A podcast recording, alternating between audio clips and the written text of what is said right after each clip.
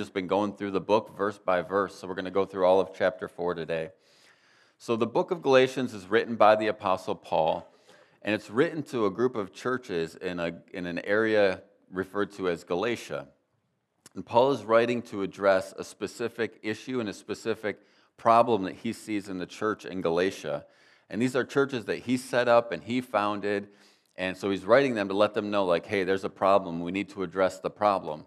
And the problem is this group of people called the Judaizers who have come in and infiltrated the church, and they've told people that to be saved, you actually need more than just faith in Jesus Christ. Paul says that to be saved, we need to put our faith in Jesus Christ. What these Judaizers say is to be saved, you need to put your faith in Jesus Christ and convert to Judaism and follow the Jewish laws and customs and be circumcised. So Paul is writing this letter to refute that and to, to set the people in the churches of Galatia straight. So today we're going to be looking at chapter 4, and this is, the, this is right in the center of the book of Galatians, and this is where Paul is talking about doctrine and theology. All right, so we're going to start in verse chapter 1, or verse 4, sorry, chapter 4, verse 1. The first seven verses of this book, Paul, or this chapter, Paul is referring to our status as heirs in the family of God. So, verse 1, he says, what I'm saying is that as long as an heir is under age, he is no different from a slave, although he owns the whole estate. So here Paul is saying, while you're a child, you're like in a learning status. Verse 2 The heir is subject to guardians and trustees until the time set by the father.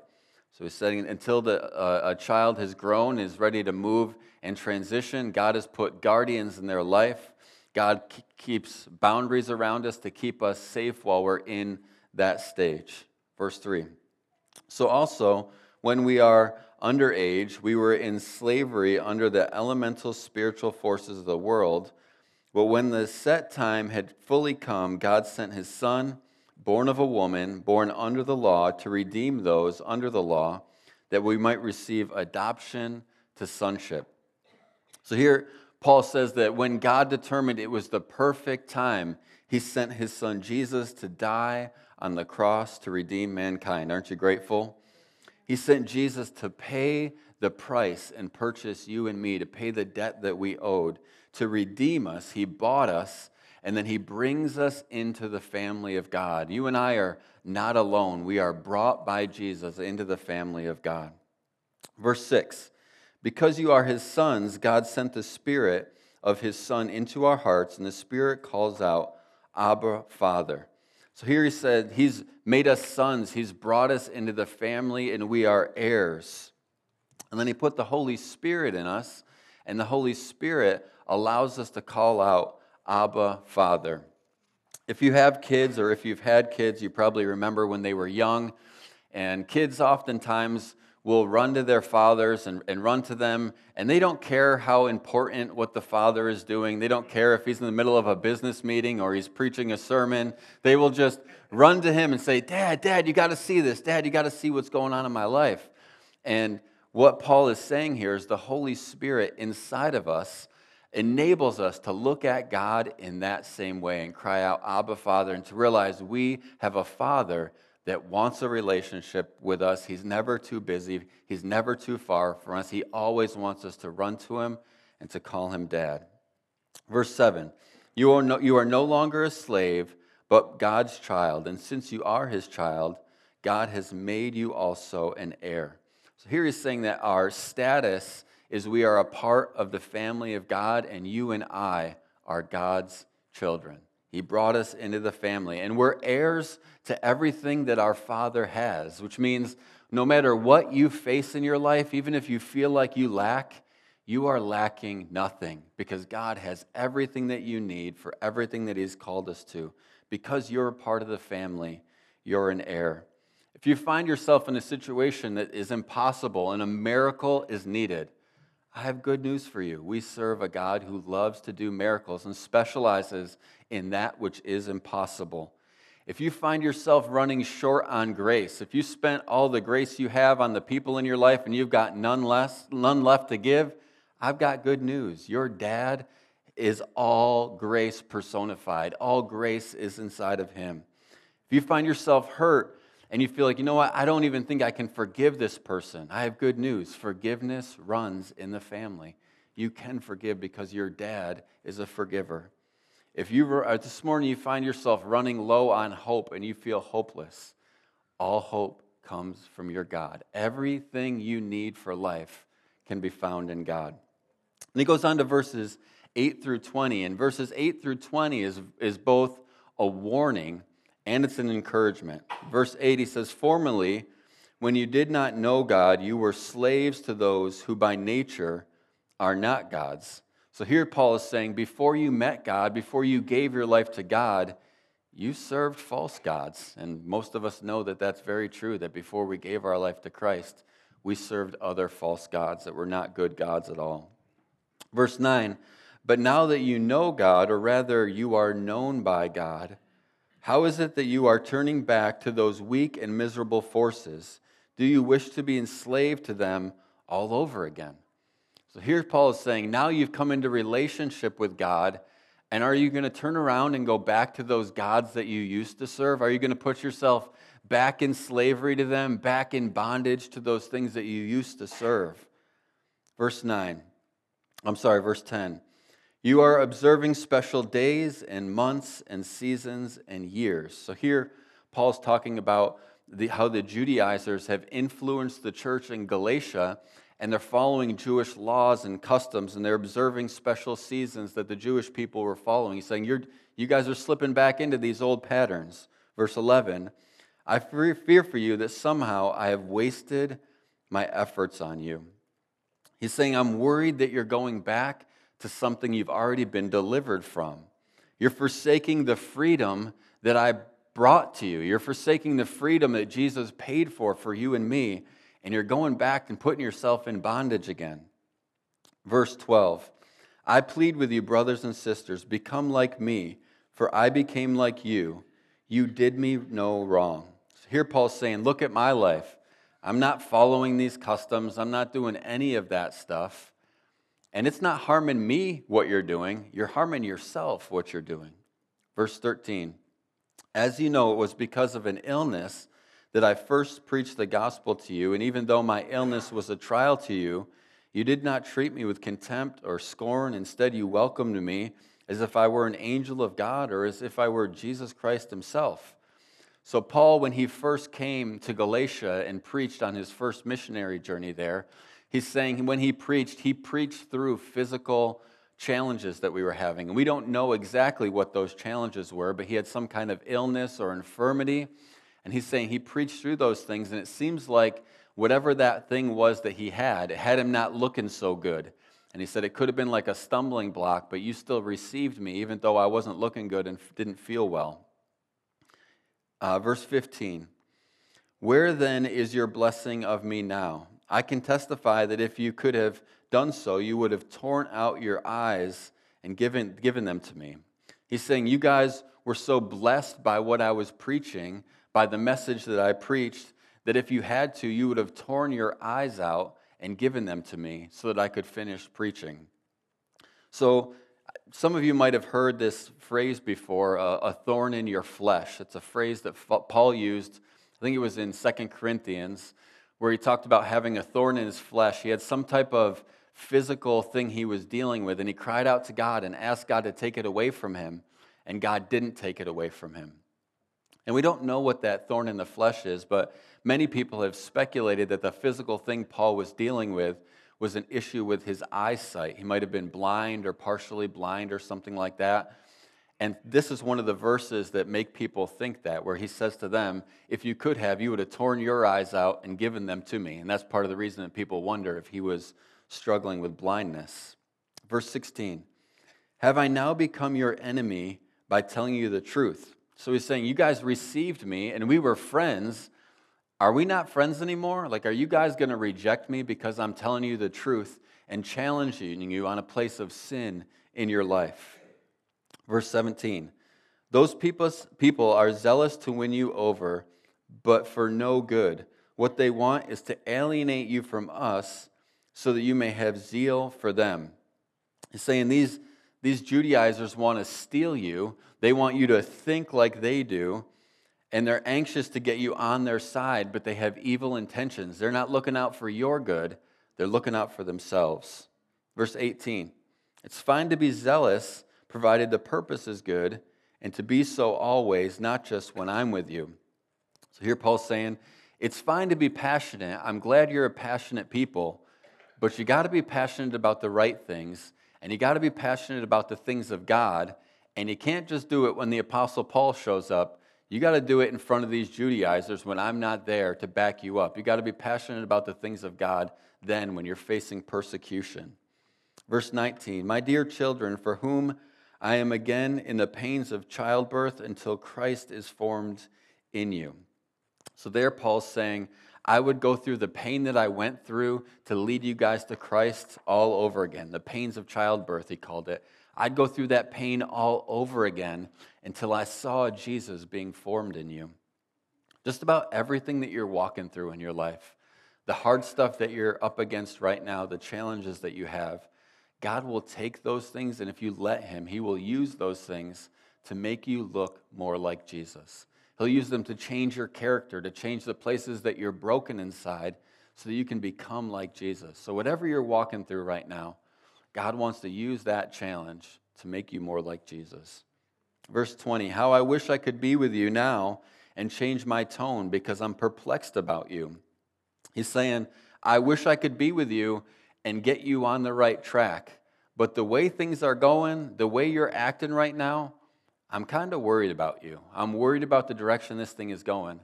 And I'm not sure if you're actually going to follow Jesus with your life or if you're going to follow these Judaizers. Then he goes on to the next section in the chapter. It's section verses 21 through 31. And this is where he talks about the law versus grace. And in this section, he uses a story as an analogy to help them understand a deep truth that he wants to teach them. Similarly to how I might use a story as an illustration to teach you something that I'm trying to teach you. And he picked a story that they were all super familiar with and it's a story that some of us might be a little bit familiar with, but probably none of us are as familiar with this story as the people he was talking to. He started talking to them about the story of Abraham. It's a story all of them would have been very familiar with. They would have known exactly what he was talking about, which is why the Apostle Paul picked that story. Pastor Ben started to tell you a little bit about that story last week, and we're going to look at it a little bit more this morning. Verse 21, he says, Tell me you who want to be under the law, are you not aware of what's in the law or what the law says? So here he's saying, like, you guys are, are wanting to come under the law that these Judaizers are trying to put on you. Do you even know what's in the law? Do you even know what you're signing up for? I don't think you do. Verse 22 For it is written that Abraham had two sons, one by the slave woman and the other by the free woman. His son by the slave woman was born according to the flesh but his son by the free woman was born as a result of divine promise. So he says Abraham has two sons. He has Isaac and Ishmael. One was born through fleshly means. Ishmael was born by Abraham trying to make it happen in his own strength. And the other, Isaac, was born because of the promise of God. If you're not familiar with the story, I'll tell you a little bit about it this morning. So, Abraham is this guy that shows up back in the book of Genesis, like in the beginning of the Bible. And Abraham, Abraham is old and his wife is old. They're like 90 years old. And God shows up and he speaks to Abraham and he tells Abraham that he has a plan for his life. He tells him he's going to make him the father of many nations, that his descendants will outnumber the stars in the sky, and that through his family tree, through his line, all the nations of the earth are going to be blessed. And when he says that, he's talking about Jesus. He's talking about Jesus coming through Abraham's family line and blessing all the people of the world. It's like this incredible promise. Like, not only does your, your life have purpose, it also has the biggest purpose in human history. It's like this incredible promise. But there's one problem Abraham doesn't have any kids, and his wife is old, she's 90 and they've tried to have kids for years, and she's barren, and they haven't been able to have kids. So Abraham is like, Well, God, like that's an awesome promise and all, but it doesn't seem like it's happening. I'm trying to make it happen. I'm giving it my best shot, but it's, it's not working out as it turns out. And my wife's not getting pregnant. So Abraham is like, well, you know, God had this great promise and this great plan. Maybe God needs my help. You ever had a thought like that? Like, God made me a promise, but it's not happening in the time that I thought it should happen. It's not happening in the way that I, that I, uh, I should have made it, it should have happened. So maybe God needs my help. If you have that thought, go ahead and throw that thought, thought out. You're about to do something stupid. Like 10 kinds of stupid is what you're about to be every single time. So David go, not David, that's a lie. Abraham Abraham goes to his wife Sarah and he starts talking to her about this problem. And he's like, We got this problem. Like, God made us this promise, but it's not happening. Like, what are we going to do? And he's like, You know, maybe we've got this house cleaner, Hagar. Like, maybe I could sleep with her and make a baby with her. And his wife says, Okay, let's do it. Now, if I was Abraham's friend, I would be like, Abe, listen, this is a trap. I know your wife said it's okay, but trust me, she's lying. This is a trap. You're going to get in trouble. We're all going to get in trouble. You're about to blow this thing up. Like, I don't even want to be there when she kills you. It's going to be real bad. But Abraham went ahead and went ahead with the plan, and he has a baby with his house cleaner, Hagar, which is just a horrible name, like Hag for short. It's just not good. So he has a baby with, with his house cleaner. And that baby's name is Ishmael. And that baby grows up, becomes a teenager. But remember, God made a promise, and He said that through Abraham's wife, he was gonna ha- she was going to have a baby. And because God made that promise, it comes to be. Because I'm telling you, when God speaks to you a promise in your life, it is going to happen. Come hell or high water, you will see it happen on the other side. God will fulfill what He promises. So Sarah has a baby. So now we got this little infant, like toddler, like walking around, stumbling around the house, Isaac, and we've got Ishmael, the teenager, in the house. And there's this really weird, dark thing that happens. Like, if you're a teenager and there's another baby in the house, like, you should be like helping it, picking the baby up, playing with it, laughing at it, like enjoying this baby. But Ishmael's not doing that. Ishmael's picking on Isaac. Ishmael is hurting Isaac. Ishmael is mocking Isaac. So he's got these two sons, and there's this constant division and tension and dissension in the home because Abraham disobeyed God. And I'm not even exaggerating when I tell you that same tension that was under Abraham's roof, we're still watching that tension play out in the Middle East today. It's those two family, people talk about tension in the Middle East. It's Ishmael's family tree and Isaac's family tree, and they're still at war today. This is kind of a big mistake that Abraham made going out there trying to make it happen in his own strength. And honestly, that's what happens when you and I go out there and try and make it happen in our own strength and try and force the promise of God to happen instead of waiting. So then Paul says, in this analogy that I gave you of Ishmael and Isaac, these two sons represent two covenants. They represent the law and they represent grace. Ishmael represents the law and Isaac represents grace. He says this in verse 24. It says, These things are being taken figuratively. The woman represents two covenants. One covenant is from Mount Sinai and bears children who are to be slaves. This is Hagar.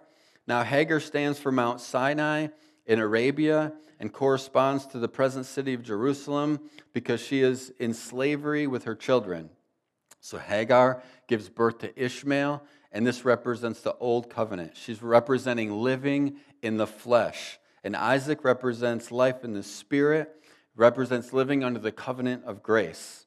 Verse 26 and 27. But, but the Jerusalem that is above is free, and she is our mother. For it is written, be glad, barren woman, you who never bore a child. Shout for joy and cry aloud, you who were never in labor, because more are the children of the desolate woman than, than of her who has a husband. So this is a little confusing, but what happens there is Paul is actually quoting a prophetic word from Isaiah 54 1, and that prophetic word is speaking of Sarah who received this promise from God, and it's telling her the God who made the promise to you is going to fulfill the promise to you. Even though right now it seems like that's not going to happen, he is going to fulfill his promise. Verse 28 Now you, brothers and sisters, like Isaac, are children of the promise. So ultimately, Sarah stands on the promise of God and she conceives a child. And this is what God is calling us to do is to stand on his promises. Verse 29, at that time the son born according to the flesh persecuted the son born by the power of the spirit, and it is the same now. So Paul says that Ishmael was persecuting Isaac, and the same is happening now, implying that those following the law are trying to tear down those who are trying to live life according to the Spirit. Verse 30 But what does the scripture say? Get rid of the slave woman and her son, for the slave woman's son will, not, will never share in the inheritance with the free woman's son. So Abraham puts Hagar and Ishmael out of the house. The child, Ishmael and Isaac, they couldn't live under the same roof. I mean, just imagine that for a second. Like, put yourself in Abraham's shoes. He's got, he's got a, child with, with the house cleaner and a child with his wife, the promise of God, and the, the teenage boy is picking on the infant and mocking him. And like it's causing all this tension. And he's like these two kids can't live in the same house. So he kicks Ishmael and Hagar out of the house. In other words, he's saying there's no inheritance for those who live according to the law and live according to the flesh. These two sons represents two covenants.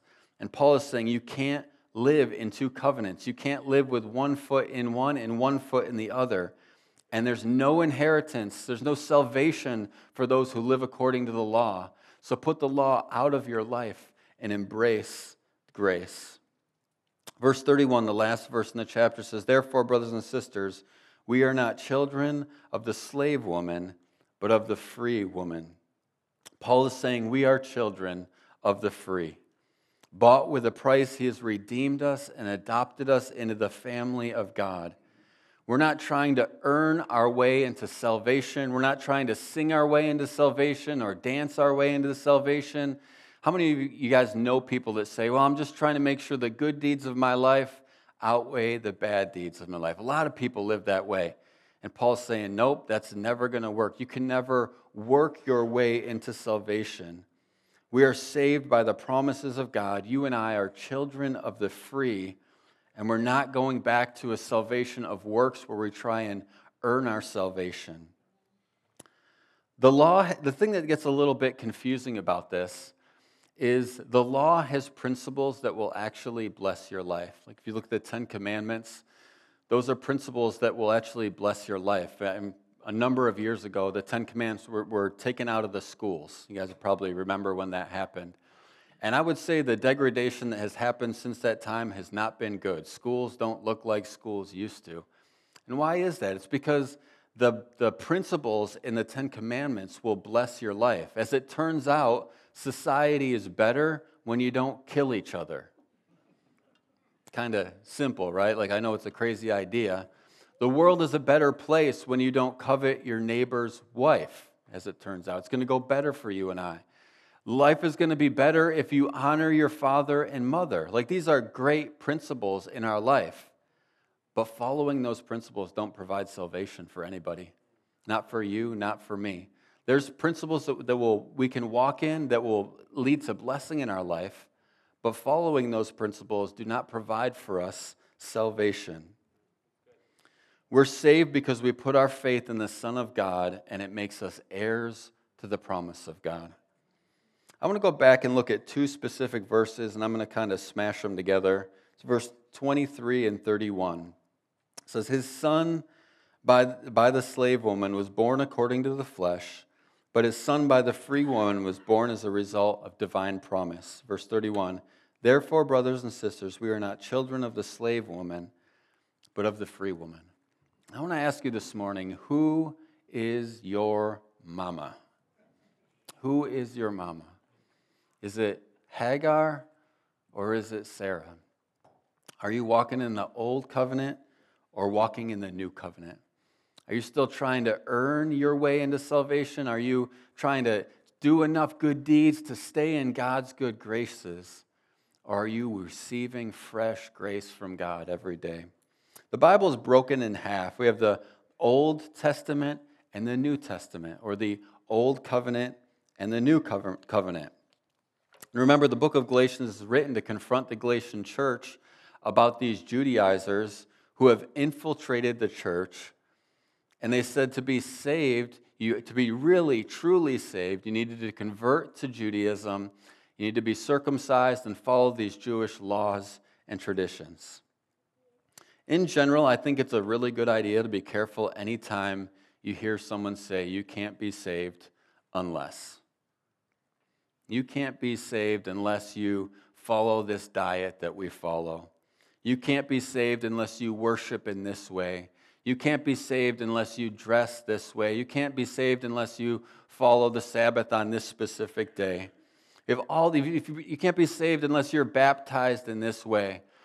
The only unless that I will prescribe to is you can't be saved unless you put your faith in Jesus. That's the only unless that I prescribe to. If you try and put any of that other nonsense on me, I'm going to put you out of my life because I'm not playing any of those games. This, Jesus died on the cross for you and I to be free, not to walk around in slavery. And that's how Paul is talking to these Galatians. He's saying, you guys are trying to like go back to the bondage you used to be under. You're throwing away what Christ did at the cross. He died so you and I could be free. And who the Son sets free is free indeed, and it's a good thing. I don't know if you guys remember this, but back in the early 2000s, I think the engineers at Coke and Pepsi tried some weird drugs or something, I don't know. But they started like adding all of these flavors. It was like vanilla Coke, lemon lime Pepsi. You guys remember that? I don't know what they were thinking. They were crazy, but I was at I was in New York City at the time. It was like around 2002, I think, something like that. And I was doing an internship there with the Bible school that I was going to. And I used to love playing basketball. That's what I used to try and do with most of my free time. So I would go to the, these parks and I would play basketball. And I met this guy, and he invited me to play on his team. So I played on his team, and then he, he would call me and tell me anytime they were playing, and we would go play. And he, I found out that he had a relationship with God when he was younger, but he had walked away from the Lord. So, through this relationship and through some friendships and some time we had, I was able to lead this guy back to the Lord. But he struggled. He, was, he had some addiction in his life, and he was addicted to sin. And he would struggle, and he was like, there was this constant back and forth. And uh, one night, I, I had called him to, I called him earlier in the day to try and see if we were going to get together. And I missed his message. He, I didn't have cell phones back then because I'm old. So he would have call and leave a message on like an answering machine. And I, I missed his message. And he called me and he told me he wasn't doing well and he was struggling. He asked me if I could come pray with him. I didn't get the message. And I kind of had a feeling that he was not going to be in a place that was going to be good for him. So I got some friends together and we went looking for my friend that I had made. And we went and we found him and he wasn't doing good and he was in a place that he shouldn't have been in. And so we, we took him out of that place and uh, we went and we, were, we went to a, a we were gonna, it was a Sunday morning. We were going to try and go to church. And we got down to the subway, and we had missed the subway we needed to get on to get to the church we needed to go to. So we just sat down on a bench down in the subway. And we started talking to him about how Jesus had paid the price to deal with his sin. How he didn't have to walk around in, in sin and shame. And he was just like, I don't know if you've ever been in that place where you had given yourself over to sin and you feel like you're just carrying a thousand pounds on your shoulders. You just feel like a failure. You feel beat up by sin. And that's how this friend that I had made felt. So we were talking to him about how Jesus sees him and the fact that he's free and he doesn't have to carry around that weight anymore. Jesus took it to the cross and he's forgiven, forgiven him. And he's the way Jesus sees him, he's whiter than snow. And he said, You know, I feel like I need to take communion or something, which was kind of weird because I don't know why he would have come to that conclusion or how he would have come to that. Maybe it was something from his childhood. I don't know. So I looked around and we didn't, you know, it wasn't like this morning where we had a table set up. Like we didn't, we didn't have anything, you know. My friend opened his backpack and he had a box of nerds and he had some Pepsi lemon lime. And so he, he looks down in his backpack and he kind of looks up at me and he's like, I don't know. I said, let's do it. Let's take communion. And I'm not kidding you when I say this was the most powerful time of communion I ever had in my life. And there are some jokers that would look at that and they'd be like, You guys didn't take communion. Come on. Like, It's got to be Welch's grape juice or else it's not going to turn into the blood. Like, come on. It's got to be unleavened. Were those nerds leavened? Like, come on. Were the nerds leavened? And we get all weird and we get all like, we come up with all these rules and regulations and all these things. And I think Jesus just looks at that and he's like, You guys are missing it. You're like the people at the church in Galatia that are trying to put more laws and regulations and rules on top of people. When I see their heart and I care about their heart, and I think because Jesus saw our heart that morning in the, in the train station waiting for the subway, he showed up and he set us free. And he don't, didn't only set free that person that was trapped in sin, I left in a more free place that day after taking communion with nerds and Pepsi Lemon Lime, which was, wasn't all that good. And people were always trying to do this with Jesus, trying to put rules and, and regulations on him. And Jesus is just freedom. Everywhere he goes, it's just freedom, freedom, freedom. In fact, if you walk through the New Testament, Jesus doesn't actually seem to ever get mad at sinners. The people he gets mad at and gets frustrated are the religious people that are adding rules and regulations and trying to make it more difficult for people to follow him.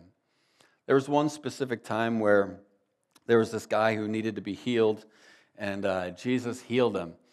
And the religious leaders came around and they're like, We caught you. It was the Sabbath. You shouldn't have been working on the Sabbath. You healed him, so you must have done work. You shouldn't have been doing that. And Jesus is like, Oh man, these jokers again. Like, they just never quit, coming up with more rules and regulations. So he says to him, What, what if you got a sheep and he falls in a hole? What are you supposed to do? Like, let him lay there and die? No, you help the sheep out of the hole.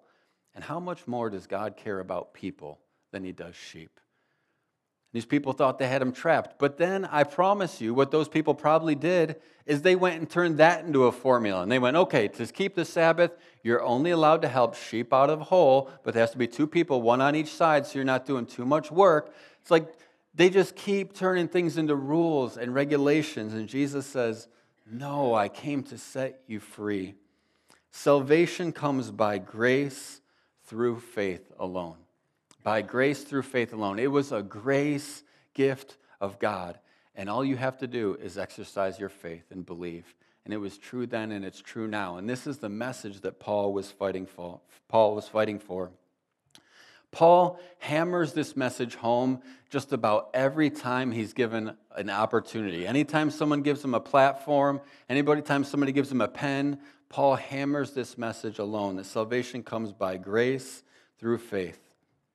And this still happens today where people try and put rules and regulations on people. They say if you want to follow Jesus, you have to dress a certain way, you have to eat this food or don't eat that food, you have to have this certain behavior. It's a gospel of works. And I believe if Paul were here today, if he were, to come up on somebody trying to tell you that sort of thing, he would say, Run, don't walk. That's nonsense. It's a false gospel, and we don't want anything to do with it. Isaac was a word by God, fulfilled by God.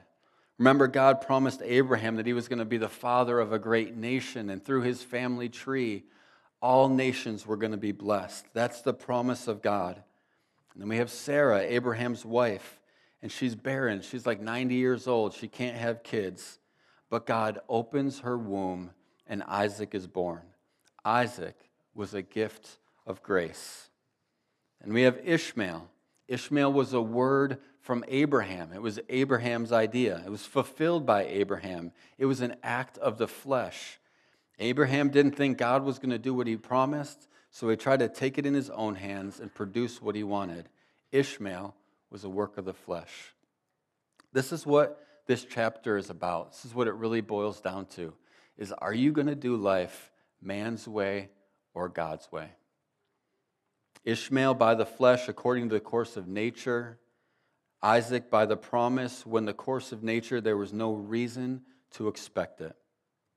This is what this chapter really boils down to is are you going to do life your way or God's way? I think probably most of us have experienced what life is like when we try and do it our own way, like Abraham did. When we try and go out and make it happen on our own, try and do our own thing, try and do what makes sense to us, try and do life our own way. And probably most of you ex- have experienced the pain and brokenness that follows trying to do life your own way. How many of you experienced that for yourself? When you try and do life your own way, the pain that follows and the blessing that follows when you are willing to do life God's way. Would you bow your heads this morning? I just want to give you a little bit of time with the Lord this morning to look at that question Are you trying to do life your way or God's way? I'm going to ask you guys a few questions while I just give you some time with Him. What dream has God put in your heart? What promise has God given you? For Abraham is that he'd be the father of a great nation. Maybe for you, the dream was the dream of a family or a marriage or a job or to be out of debt or to have a life that had meaning. What's the dream or the promise that God put in your heart? Maybe you, you feel like you, you, there's a, a dream in your heart to be over some internal battle you've struggled with. Maybe it's freedom from addiction. Maybe it's a physical healing. Maybe it's freedom from fear or anxiety. Maybe it's to come out of depression and walk in joy. Maybe there's a, a generational curse that's haunted your family, and the dream was to be free from under that thing. What is the promise that God has given you, the dream that He put in your heart? What's the dream that God gave you that's too big for you to do on your own? Too big for you to do on your own strength?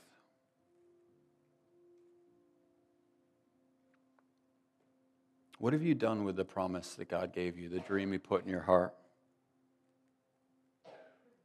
Abraham went out and tried to make it happen in his own strength.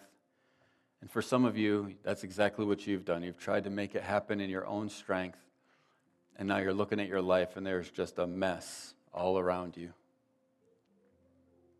Some of you have worn yourself out trying to make it happen in your own strength. Some of you, God gave you this dream, this promise, and it seems like it just took too long and you lost hope.